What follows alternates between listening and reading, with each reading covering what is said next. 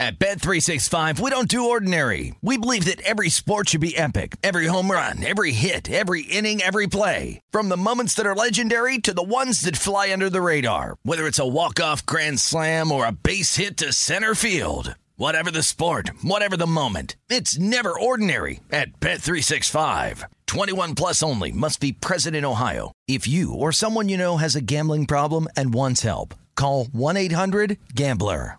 When you buy Kroger brand products, you feel like you're winning. That's because they offer proven quality at lower than low prices.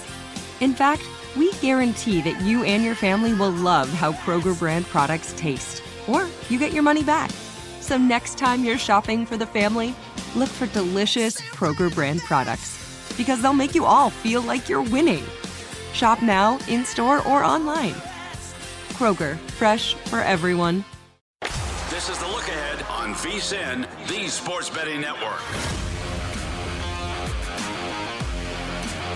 It's hour number three of the look at right here on VSIN, the Sports Betting Network. It is Greg Peterson holding it down tonight as Scott Seidenberg is off, and I am very glad to be with you guys because we've got a lot that is going to be coming up in the final hour as we're going to be hitting on a lot of college basketball. In the last hour, I wound up hitting upon my New York Post play that I'm going to be having out there in college basketball. Have no fear in the final segment, right around 1245 slash 1250th p.m. Pacific time, Eastern time. That is 350 ish. We're going to be re looking at that. So we've got you guys all covered there. Going to be hitting upon some college basketball. Going to be taking a look forward to a little bit of NFL that we're going to be seeing over the weekend as well. But with that said, everything that we wind up doing here at VSIN, it is thanks to so many people that do great work behind the scenes. You've got my wonderful producer, Jason Kahn, who is holding it down tonight. Taylor does a great job of getting me all set up on audio. And then got our technical director, Matt, who does absolutely terrific work as well. All these guys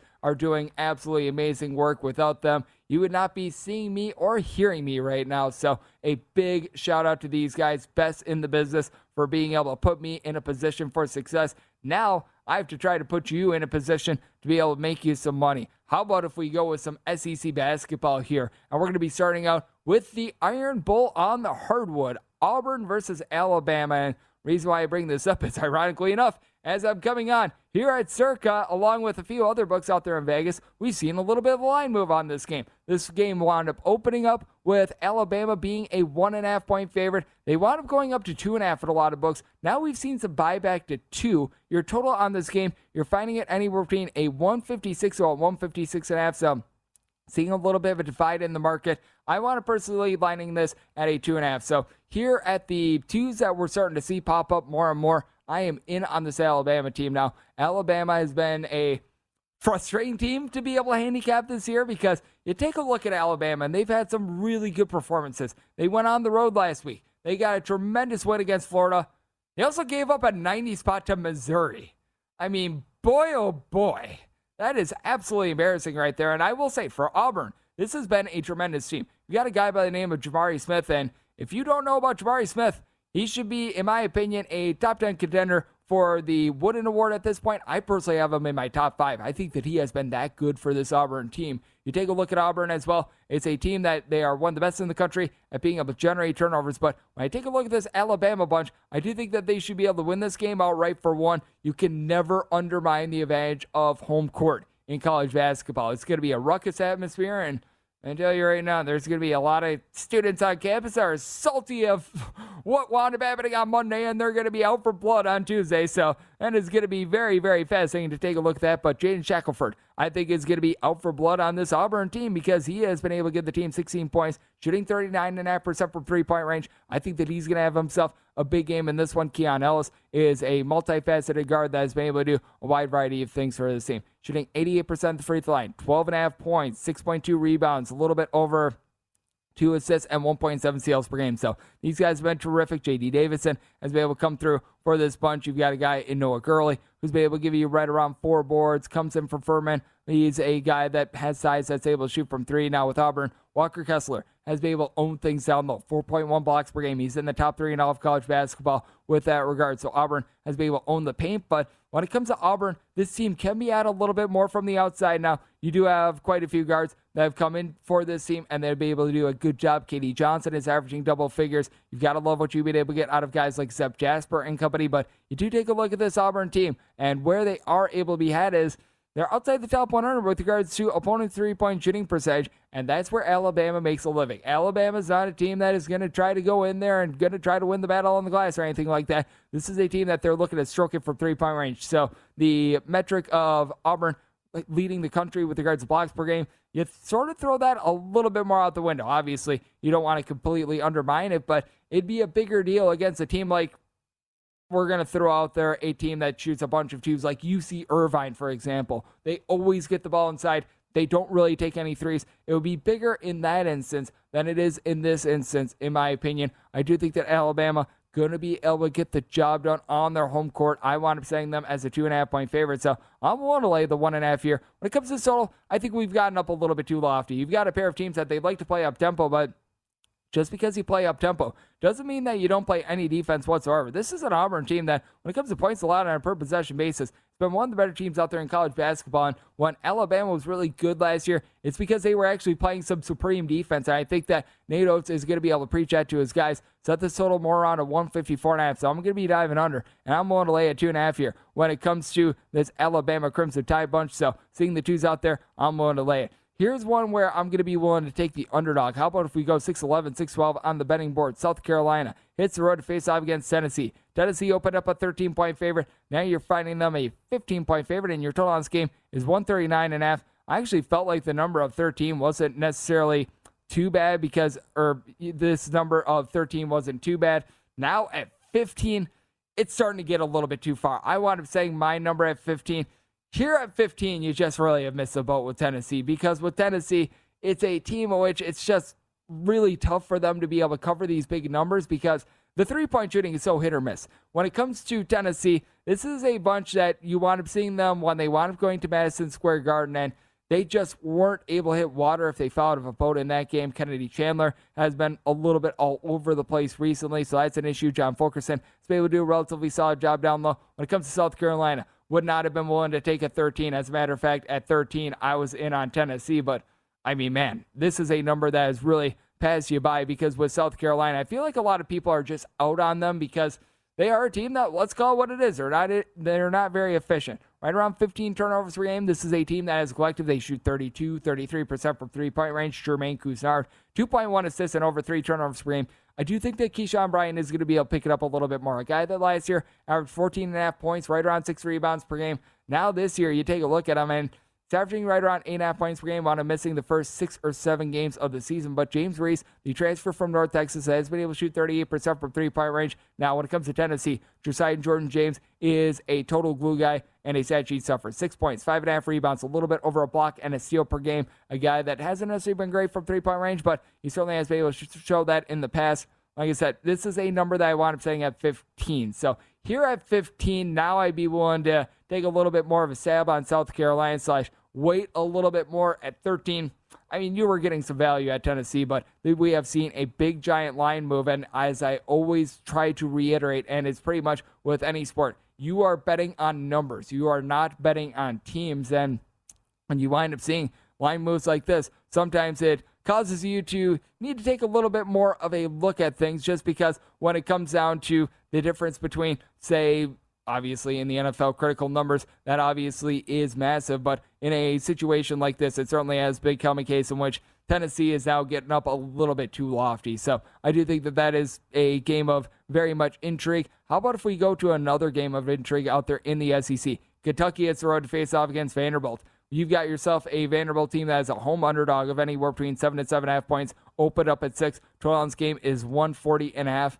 I was in on Vanderbilt before. I'm in on them now all the more. With Vanderbilt, I love for this team, Rodney Chatman, someone who winds up coming in from Dayton. He's a starter for this team, and he is now back. He wound up missing the first 10 plus games of the season. You saw him in that Diamond Head Classic tournament out there in Hawaii. He's a very good defender for this team. I think that he's going to be able to do a solid job of really holding things down on the perimeter with regards to his defense against a Kentucky team that let's call it what it is. They're a relatively solid three point shooting team. Kellan Grady is able to shoot well over 40% from three point range. He's given the team 12 points per game in terms of his overall efficiency metrics. Actually, one of the better t- players in all of college basketball. And then you've got Ty Ty Washington, a guy that shoots over 40% from three point range, right around 13 points per game. And then I mean, we got to mention Oscar Tshiebwe is one of the most dominant players in the low post in college basketball that we've seen in a long time.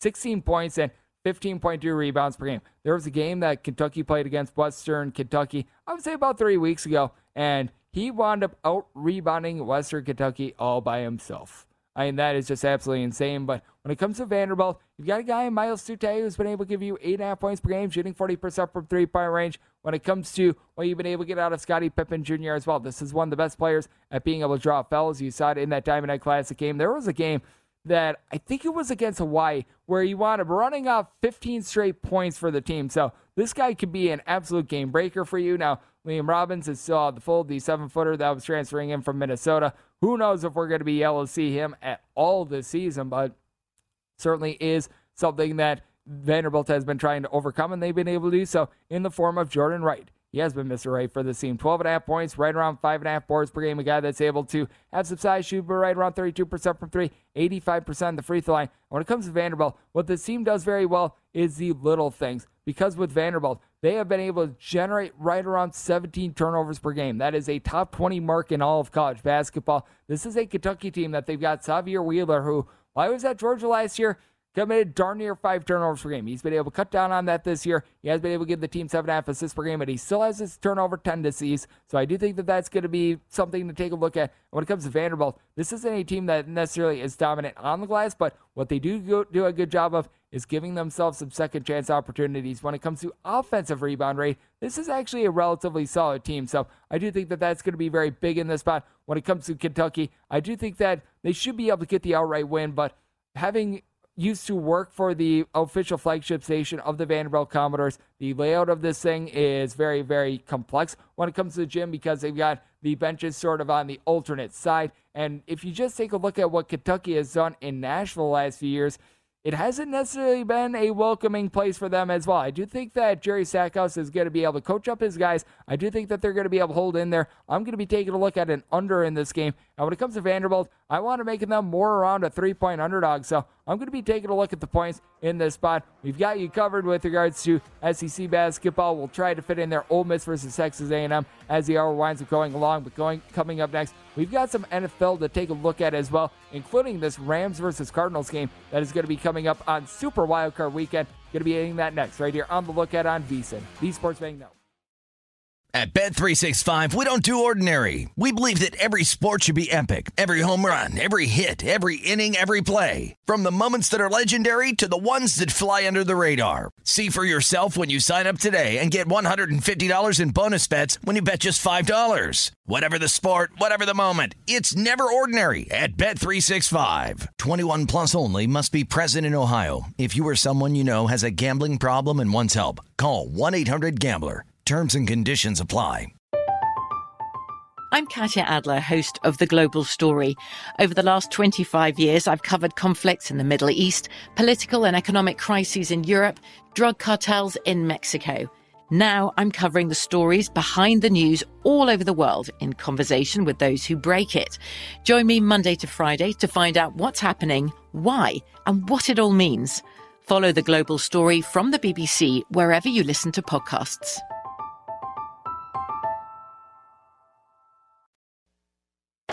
This is the look ahead on VSIN, the Sports Betting Network.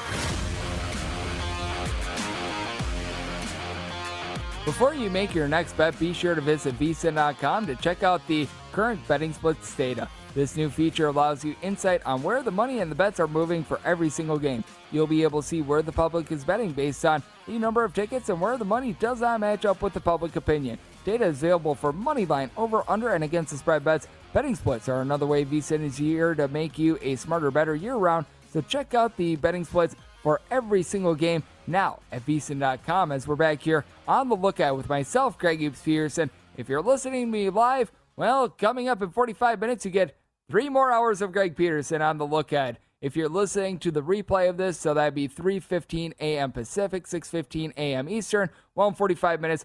Follow the money with Mitch Moss and Pauly Howard is going to be coming your way. They've always got you guys covered with a lot of just goodness in general. So that is going to be absolutely terrific. What else is absolutely terrific? Taking a look at everything that we've got in the NFL. And when it comes to the wild card round, in my opinion, the most intriguing matchup is going to be one of these rematches that we're going to be seeing. Arizona Cardinals and the LA Rams. Rams are finding themselves as a four point favorite right now, and your total on this game is anywhere between 50 and 50 and a half. And I've yet to be able to fire in on this, but right now I am leaning towards another fade of the LA Rams. I recognize the fact that the Arizona Cardinals have certainly been having their deficiencies on offense with regards to not having DeAndre Hopkins out there. Now, there's a chance that Hopkins might be able to return in the postseason, but you got to figure that if DeAndre Hopkins does wind up being able to make it out there, that he's going to be far from 100%. So who knows how that is going to wind up going. But when it comes to the Rams, you just take a look at the turnover woes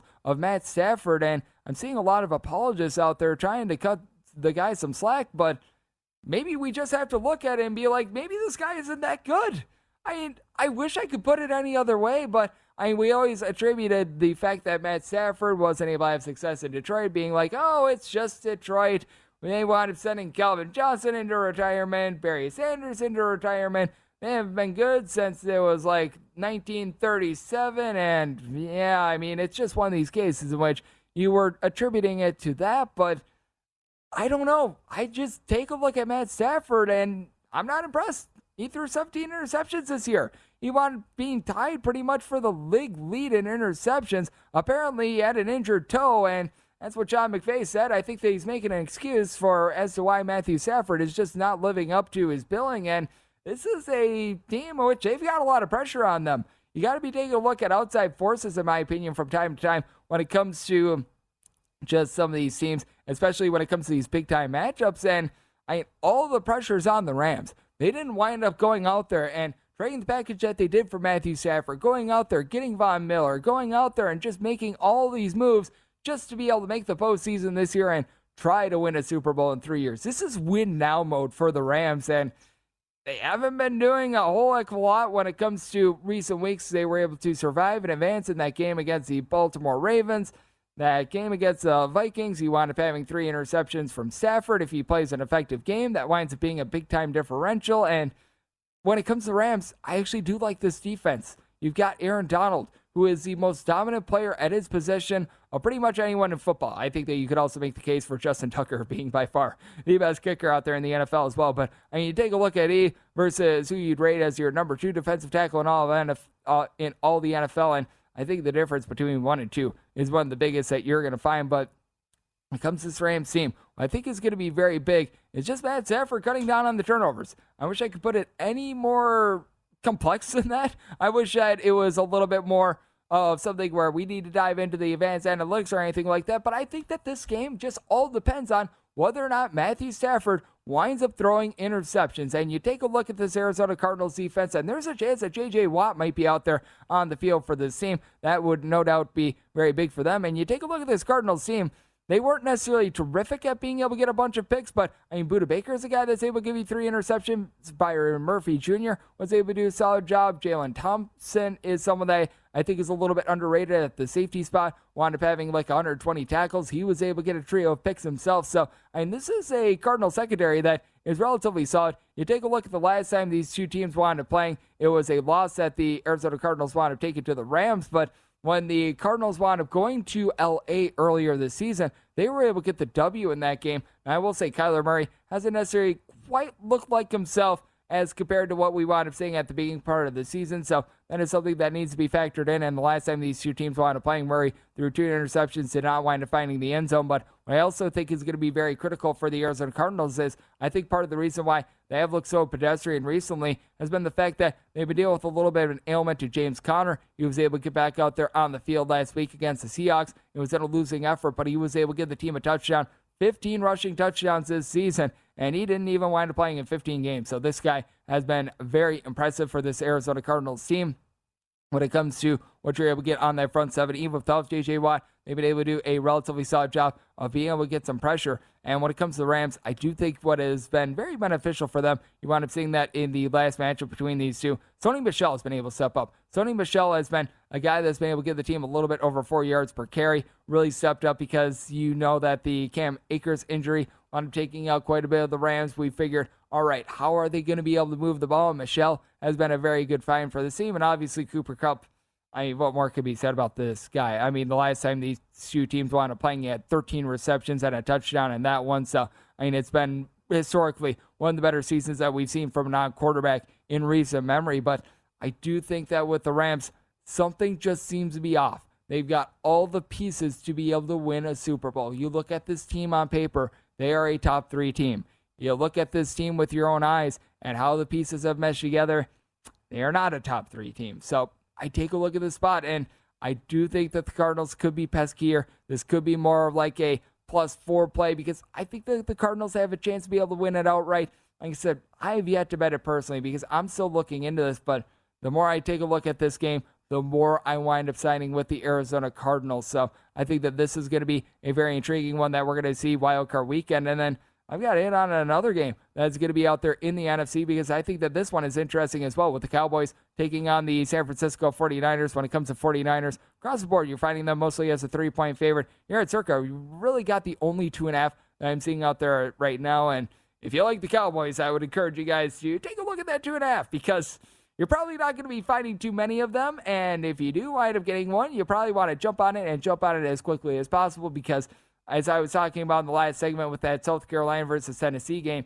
you're not betting teams, you're betting numbers. And the difference between two and a half and three is one of the biggest that you're going to find just in terms of the betting market in general. So, that is something big. And this is the biggest whopper of total that we're seeing out there. Anywhere between 50 and a half and 51 with the Cardinals game. That is also a relatively solid one, but you're not seeing anyone go to 51 like we're seeing in a few markets on this game. But when it comes to the Dallas Cowboys, I think that they should be able to win this game comfortably. I do recognize the fact that the 49ers were able to have a very spirited effort to be able to get into the playoffs, but Jimmy Garoppolo's thumb is, well, it's not in good shape right now. We're going to put it to you that way. And when it comes to 49ers, this team has been able to do a great job on defense, but with the Dallas Cowboys, even with having Michael Gallup on injured reserve, I do think that they've got more than enough weapons to be able to get it done. Dak Prescott, I feel like, has really been able to come into his own. He's really been able to respond through adversity. The adversity, the team being in a little bit of a downer towards the back half of the season, he was able to pick it up, obviously the Eagles weren't necessarily a whole lot to write home about in Week 18 because they were resting a bunch of guys. But even with that, Dak Prescott able to get the job done. CeeDee Lamb, Amari Cooper, one of the better wide receiver duos that you're able to find in the NFL and for the Dallas Cowboys as well. What has really been the difference for the team is that they've actually been able to play defense. Now, Trevon Diggs, Micah Parsons, they wanted missing week 18. You got to be checking in on their status. Now, when it comes to Parsons, he was out due to an illness. So, I mean, if you got to figure that he's going to be good to go on this one. And then with Trevon Diggs, he was dealing with a little bit more of an actual injury. From all indications, sounds like he should be good to go. You want to be just crossing your T's, dotting your I's, trying to be able to get a little bit more information there. But I would assume that both of these guys are going to be good to go. When it comes to the Cowboys, so what I think is even bigger is Tyron Smith, a guy that has been dealing with a little bit of an ailment. He is someone that is out there at that blind spot and he was dealing with an illness a little bit last week as well. Once again, should be good to go in this game. But you take a look at the flip side, what you're able to get out of this 49ers team. And I will say, Elijah Mitchell out there in the backfield has been able to do a relatively solid job. You wound up seeing a lot more carries with Raheem Mostert going down after like five carries earlier this season. But you do take a look at the 49ers, you've got all the pieces for Jimmy Garoppolo to be successful in this game. Brandon Aiyuk, Deebo oh, Samuel, George Kittle, all these guys are very, very solid pieces. But you also take a look at the 49ers, and the secondary just hasn't been what it's been in the past. So I do think that that is going to be a little bit of an issue for the San Francisco 49ers team. And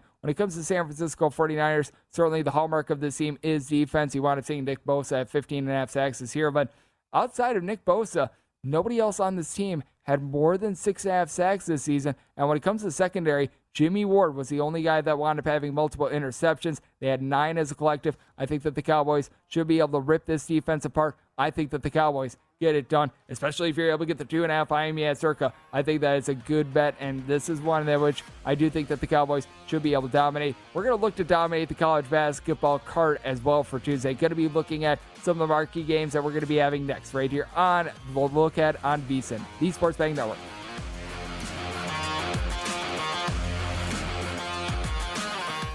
This is the look ahead on VSIN, the Sports Betting Network.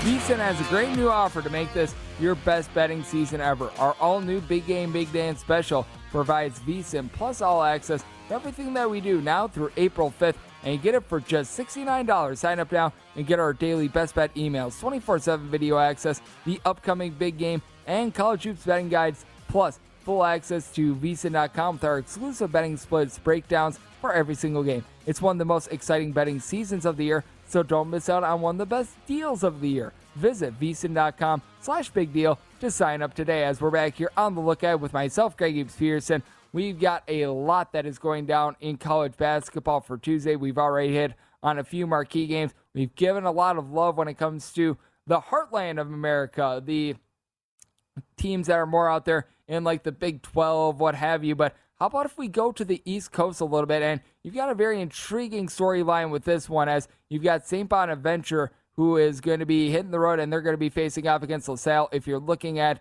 the rotation number of this one, it is 629, 630. When it comes to St. Bonaventure, they wound up opening up a nine point favorite in this game, despite the fact that the interesting storyline in this one comes in here the fact that they have not played since December 17th. So you got to be taking a look to see if there's going to be any rust or not. And that opening number of nine, it's held relatively steady. If you're out there on the East Coast and you have access to DraftKings, finding it at a nine and a half, your total on this game is 141 and a half. But comes to the spot, what I'm saying the line more at six. When it comes to COVID pauses, you wind up seeing them really come into play after about two or so weeks. Now, it's a little bit too pronged with St. Bonaventure. I think that they've wound up dealing with a little bit of COVID, but part of that as well. Obviously, you've got Christmas break, you've got turn of the New Year finals, what have you. But I mean, this is a St. Bonaventure team that they haven't played in right around like 25, 26 days. So it has been a while for these guys. And I don't know how they're going to necessarily look. Now, Kyle Lofton was dealing with a little bit of an injury on that last game on the 17th of December that they wanted playing against Virginia Tech. He was able to get out there on the floor, so got to figure that now he's going to be certainly at 100%. Jalen Adaway has been able to give this team double figures. He's been able to do a solid job along Jaren Holmes, but with St. Bonaventure, the reason why so many people were so bullish on this team coming into the year is because of their defense. They were playing absolutely tremendous defense last year that allowed them to get to the NCAA tournament. They wound up not necessarily being able to hold up against LSU, but their defensive effort was one of the best in all of college basketball. And you saw Osun Osunniyi was able to give you 10 points, six rebounds, and three blocks per game. But you take a look at where things have really been going wrong for this Bonnie's bunch, and it's been the fact that the defense has not really been there for the team. You take a look at their last five games going into this little bit of a pause, and they have given up at least 71 points in four of them.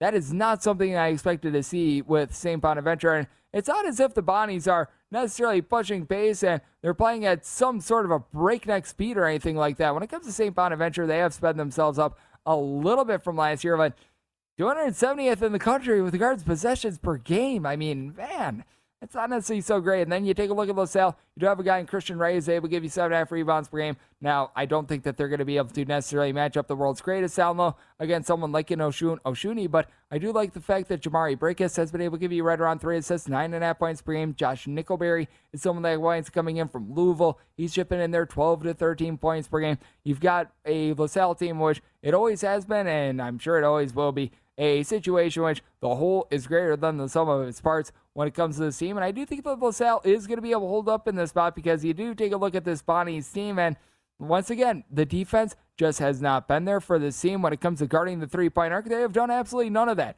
272nd in the country for St. Bonaventure. Opponents are shooting over 34% from three point range on them. This is a LaSalle team that they do rely quite a bit on the three point shot. Now, they themselves are not necessarily doing a great job of being able to guard the arc. 277, so it's pretty much like the Spider Man gif where they're pointing at each other. But this is a LaSalle team that they give themselves second chances, a little bit over 12 offensive rebounds per game. And this is a team that they've actually been able to accrue right around four and a half blocks per game, despite the fact that you don't wind up having like one dominant player down low. This is a team that has been able to do a good job as a collective, including Clifton Moore. So they will give you 11 points, 6.2 rebounds per game. So you are getting more from Moore, and I think that you're going to get some bang for your buck if you take a look at LaSalle in the spot now. I do think that St. Bonaventure is going to get back to their roots. I set this total more around a 130 and a half, so I'm going to be taking a look at an under, but very willing to take between nine and nine and a half here when it comes to LaSalle. So we're going to be exploring a cover with the LaSalle Explorers, and we're going to be taking a look at the points. When it comes to college basketball. You've got a lot of teams out there in the ACC.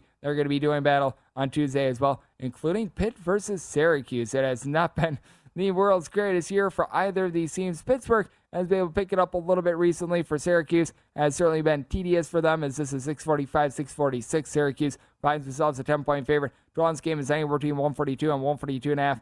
You have seen Jamarius Burton really find his superpowers once again for this Pittsburgh team. He's someone that Last year was just a lost year for him. He went to Texas Tech thinking that he'd be the man, and then they wound up getting Mac McClung at the last minute. Two seasons ago, was at Wichita State. Was able to get the team 10 points per game. He's never necessarily been a just lights out three point shooter, but at the same time, someone that by and large has been able to do a relatively solid job.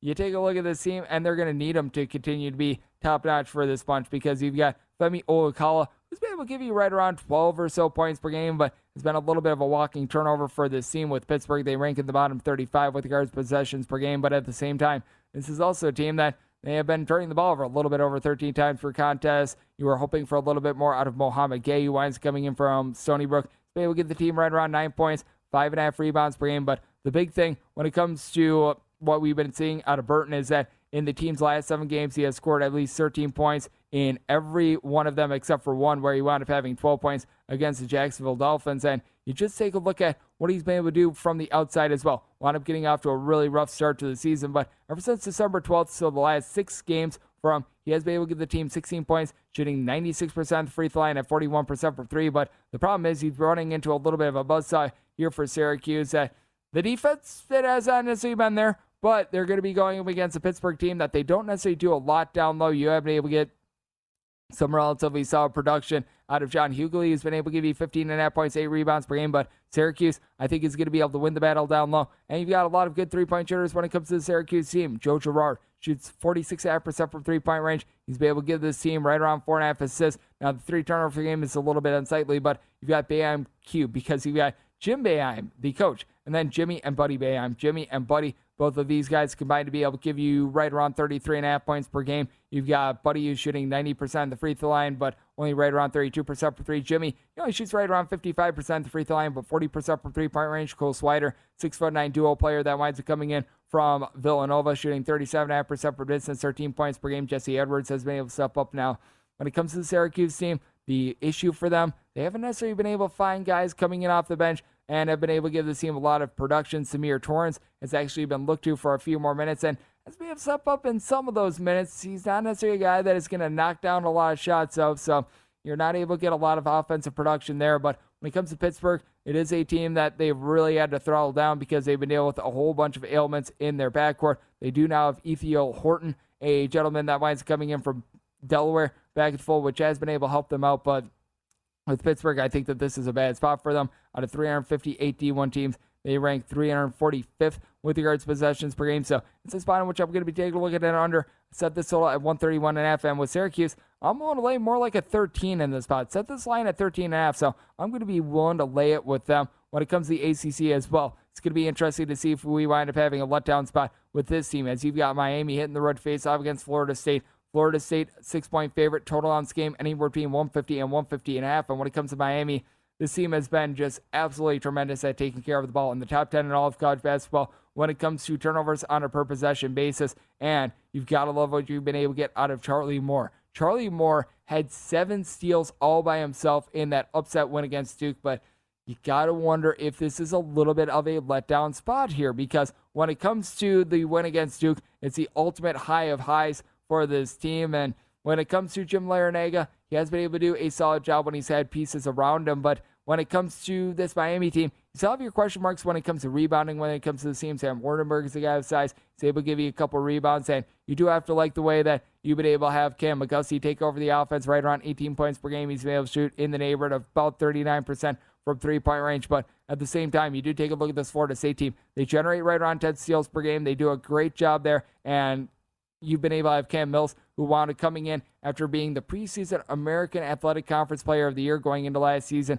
at Houston. And he's been able to give the team right around 13 points per game. He's a guy that's starting to light it up from three point range. And Malik Osborne shoots 42% from three point range. You've got just limitless size and athleticism when it comes to Florida State. I think that that's going to be an issue against a Miami team that they've been utilizing a little bit more finesse. So I do think that they might wind up getting punched in the mouth a little bit in this game. I do think that Florida State prevents a very tough matchup. Matthew Cleveland, the star freshman, has been able to do a solid job of being able to give this team a lot in the low post as well. So I do think that Florida State is going to match up very well against this Miami team. I think that you're looking at a classic letdown spot. I wound up setting my line at six half, so one away at six here. With Miami, this is not a team that's necessarily looking to pump up the tempo either. They have been just really efficient. And I do think that at some point you are going to see this offense taper off. Wound up saying this total at 144 and a half as well. So going to be taking a look at an under. And here in the final segment of the look at coming up next, going to give you guys my New York Post play of the day for college basketball on Tuesday and just what I like in general right here on VSIN, the Sports Betting Network. At Bet365, we don't do ordinary. We believe that every sport should be epic. Every home run, every hit, every inning, every play. From the moments that are legendary to the ones that fly under the radar. Whether it's a walk-off grand slam or a base hit to center field. Whatever the sport, whatever the moment. It's never ordinary at Bet365. 21 plus only must be present in Ohio. If you or someone you know has a gambling problem and wants help, call 1-800-GAMBLER. I'm Katya Adler, host of The Global Story. Over the last 25 years, I've covered conflicts in the Middle East, political and economic crises in Europe, drug cartels in Mexico. Now I'm covering the stories behind the news all over the world in conversation with those who break it. Join me Monday to Friday to find out what's happening, why, and what it all means. Follow The Global Story from the BBC wherever you listen to podcasts.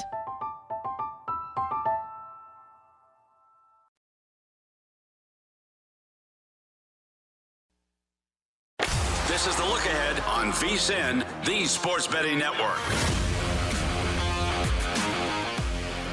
If you miss any part of our show or anything on the VSIN schedule today, don't forget to check out our free sports betting podcast. Check out all the replays for all of our shows or download and listen on your schedule. Go to vsin.com slash podcast and from there you're able to get Beating the Book with Gill Alexander or Market Insights with Josh Appelbaum. Plus, we've got you covered with Hardwood Handicappers, the Lombardi line, Follow the Money, and Coast to Coast Hoops, which just uploaded a new episode with 45 minutes ago with myself, Greg Hoops Peterson. They are all free and available now at vsin.com slash podcast or wherever your podcast says. It is the final segment right here of the look ahead with myself, Greg Peterson, holding it down for Scott Seidenberg tonight. And coming up, if you're listening to me live, well, you're going to be hearing myself again for three hours. So you'll be able to have a blast with that. If you are listening to the replay of this at 3:45 a.m. Pacific, 6:45 a.m. Eastern, follow the money with Mitch Moss and Paul Howard comes your way and now more like 14 minutes. So when you're getting closer and closer to that, guys always do an absolutely terrific job. So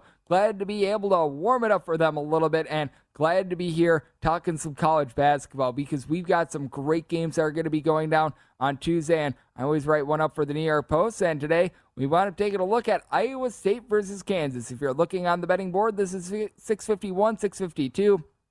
Kansas find themselves between an 11 and an 11 half point favorite, depending on where you look in your draw game, and between 141 and a half and 142. And when it comes to Iowa State, I think that they're going to be able to hold in this game. I wound up saying this line more like seven with Iowa State. They wound up really taking their first real bad loss against Oklahoma a few days ago, but if you take a look at that game, I feel like you've got to take a look at more than just the box score. It was an Iowa State team that led for much of the game. They were tied with six minutes left to go, and then they were just on the wrong end of a hellaciously bad run. I mean, it's just one of those things that happen. I know that many people ask me how you wind up taking a look at variance and how you wind up just letting things iron out. And I think that the biggest key is just taking a look at how some of these results wound up happening. And Iowa State was in that game throughout. It seemed like it was the right side until pretty much it wasn't in the very back half of that game. But I think Iowa State is going to be able to do is going to be able to force some turnovers on Kansas. This team ranks in the top 10 in all of college basketball in terms of turnovers force on a per possession basis. You've got Tyrese Hunter who's able to give you 2.4 steals, right around 10 points per game. And then I do like what you're able to get out of Izaiah Brockington, the transfer that comes in from Penn State, 16 points, 7 rebounds, shooting 41% from three. Now, Iowa State not necessarily the world's greatest team at being able to hit threes, but you take a look at Kansas in terms of a per 100 possession basis in the last three games. They've slowed down with their offense, averaging 11.9 points per 100 possessions fewer in this time span. They have been cooled off a little bit, and they're sort of facing a mirror image of a team that they wound up losing to in Texas Tech. I think that there are some big time similarities. Now, when it comes to Kansas, this has been a team that has been one of the top teams in all of college basketball regards points on a per possession basis. They rank in the top 10, but I would say in terms of defensive efficiency, points that they allow on a per possession basis, they rank in the top five. So I do think that I would say going to be able to hold up there when it comes to Kansas. You've been able to get more rebounding out of quite a few guys, like David McCormack, for instance. He wound up having that big double double to allow the team to be able to cover that game against Oklahoma State last week. You've certainly been able to get some good production out of Jalen Wilson recently as well. He's been able to do a good job recently, giving the team six half rebounds, wound up missing the first three games of the season. And Ochai Agbaji shooting 47% from three. In terms of my player of the year vote right now, I would put him in my top five. He's one of the better on ball defenders that you're able to find in all of college basketball. But I do think that Iowa State going to be able to hold in there. Backcourt has been playing very, very good with regards to their defense, and I feel like you're able to correlate this a little bit. If you like the over, you're probably leaning towards Kansas because Kansas able to light it up from the outside a little bit better. They're a team that's playing quite a bit more up tempo than Iowa State. Meanwhile, if you think that this game is going to be an under like I do, because I wound up saying my total at 135, it bodes a little bit better for Iowa State, a team that is really looking to slow things down, keep things controlled. So I take a look at this spot. I think that Iowa State is going to be able to make this game a little bit more defense oriented. I like the under, but what I wound up giving out for the York Post, Iowa State on the spread it always depends upon the overnight number, so it's probably going to be somewhere in the neighborhood of 11 to 11 F. Like I said, I set my line at seven, so I like either of those that you have, if whether you have the hook on there or not. Obviously, try to get the best number if at all possible, but I certainly am going to be taking a look at the points here when it comes to Iowa State. Now, there was an SEC game a little bit earlier that I was not able to hit on, and we're going to hit upon it right now. Ole Miss, Texas A&M. This is 659, 660 on the betting board. Texas A&M finds themselves between a four and a five point favorite, and your total on this game is anywhere between 133 and a half and 134. And when it comes to Texas A&M, this is a team that's playing much more up tempo this season. Last year they were in the bottom 50 with regards to possessions per game. This year they're number 150. They have increased their tempo by about four and a half possessions per game, but I do take a look at this game, and I think that we are going to be in for an under here because when it comes to this Ole Miss team, they have been playing quite slow themselves. Now, when it comes to Ole Miss, it certainly has been a team that has been dealing with quite a few injuries as for the last two games, they've been without their top scorer, Jarkel Joiner, a guy that's been able to shoot right around 40% from three point range, 15 points per contest. So that means that Jaemyn Brakefield is going to need to step up for the team. A guy that comes in from Duke, he's been able to shoot 40% from three point range, but all in all, Ole Miss, they only shoot right around 32 ish percent from three point range. So I do think that that's going to be a little bit of an issue. And when it comes to Texas A&M, this team has been absolutely tenacious with the way that they have been able to force turnovers. This is a team that they generate over 10 steals per game, one of the top marks out there in all of college basketball. And it's once again one of these scenes in which everything just comes together and it meshes correctly. You don't have like one star prospect on this team. You don't have one dominator. Quenton Jackson right now, your top scorer with right around 13 and a half points per game. But you do take a look at this Texas A&M bunch, and despite the fact that they shoot terribly at the free throw line, 63.7%, they shoot right around 38.7% from three. That's in the top 30 in all of college basketball. Marcus Williams, the transfer from Wyoming, has been able to give the team 10.5 points per game. He's been able to give them some explosiveness on the offensive side of things. Henry Coleman, Tyrece Radford, pair of transfers that have come together from the ACC, and they've been able to give the team 11 rebounds and 19 points per game. So I think that these guys are going to go off and they're going to have themselves a very good showing. And then you take a look at this Mississippi bunch, and having to deal with the ailments has certainly taken a little bit out of them now. The good news for Ole Miss is that now they've got back out there one of their star recruits in Daeshun Ruffin. He's a five foot nine, little bit of a jitterbug guy who has been able to give the team 12 points and right around three and a half assists per game in the 60 games that he's been out there. Not necessarily a great three point shooter, but Matthew Murrell is able to make up for that. Nine and a half points. He's shooting 41.5% from three point range. But Ole Miss is a team that's really looking to slow down their tempo. They've really been doing that ever since Jarkel Joiner went out of the fold. They wound up playing one dead under against Tennessee, and then they were able to win outright against Mississippi State. That was a game which was just completely harebrained. So I think that it's going to be very fascinating to see what you wind up getting in this one. And I think that Texas A&M going to be able to continue the good play that they've been able to have this year. I'm willing to lay up to six here with Texas A&M, and I do think that they're going to get back to their roots a little bit more, play a little bit more slowly. I think that they're going to be playing some nasty defense against an Ole Miss team that has neither been great nor terrible with regards to generating turnovers, turning the ball over themselves. So I do think that this is going to be a good spot here when it comes to Texas A&M. Willing to it, and I'm going to be taking a look at the under as well, and then an underdog that I really like for this college basketball Tuesday. How about if we go with San Jose State? This is 671, 672, a little bit of a later game. This one is going to be 7 o'clock p.m. Pacific, 10 o'clock p.m. Eastern. Fresno State is finding themselves between a 15 and a half and a 16 point favorite. And when you wind up getting this big of a favorite with a team that plays this slow, you are really rolling the dice. Fresno State, in terms of possessions per game, they are in the bottom 10 in all of college basketball. Now, Orlando Robinson is someone that's saying seven feet tall. He shoots 34% from three, 18.7 rebounds. He has been absolutely insane for the team. But San Jose State is now under the tutelage of Tim Miles, and this guy is able to coach his rear end off. I mean, he got Nebraska to the NCAA tournament. Getting Nebraska to the NCAA tournament is a Herculean feat right there, and he's got himself a team of guys that a lot of them wanted coming in from the Power Five level, like Tibet Görener. He winds up coming in from Arizona.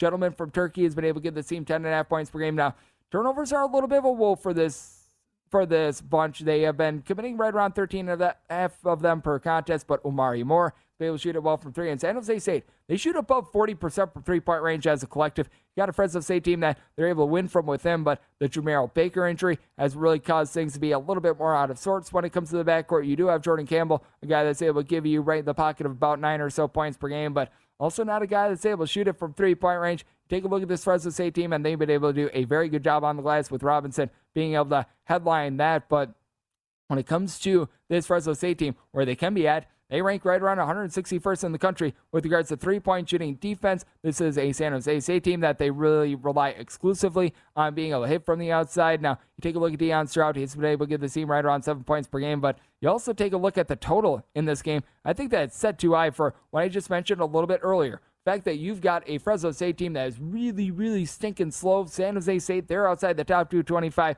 with regards to possessions per game as well. We're seeing this right around a 128. I personally wound up having a little bit of smaller differential on the total, but with regards to my total, I set this more around a 126. So I'm going to be taking a look at an under in the spot, and I'm going to be willing to take the points here when it comes to San Jose State. We're actually seeing a straight 16 here at Circa as well. So we like a lot with regards to college basketball betting board. If you miss anything or you're looking for a couple other game breakdowns, go to Scuzz Hoops with myself, Greg Hoops Peterson. It's part of the VSiN Family Podcast. So we've got you covered there, and we've got you covered with a little bit of everything when it comes to VSiN, the Sports Betting Network. And if you're listening to the replay of this, Follow the Money with Mitch Pauly is up next right here on VSiN, the Sports Betting Network.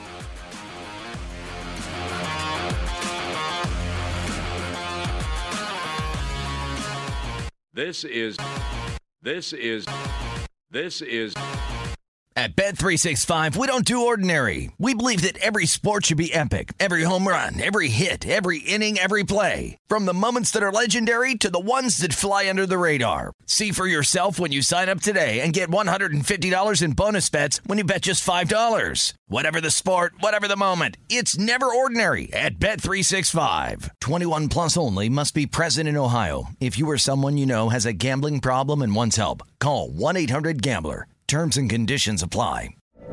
From BBC Radio 4, Britain's biggest paranormal podcast is going on a road trip. I thought in that moment, oh my God, we've summoned something from this board. This is Uncanny USA. He says, Somebody's in the house, and I screamed. Listen to Uncanny USA wherever you get your BBC podcasts, if you dare.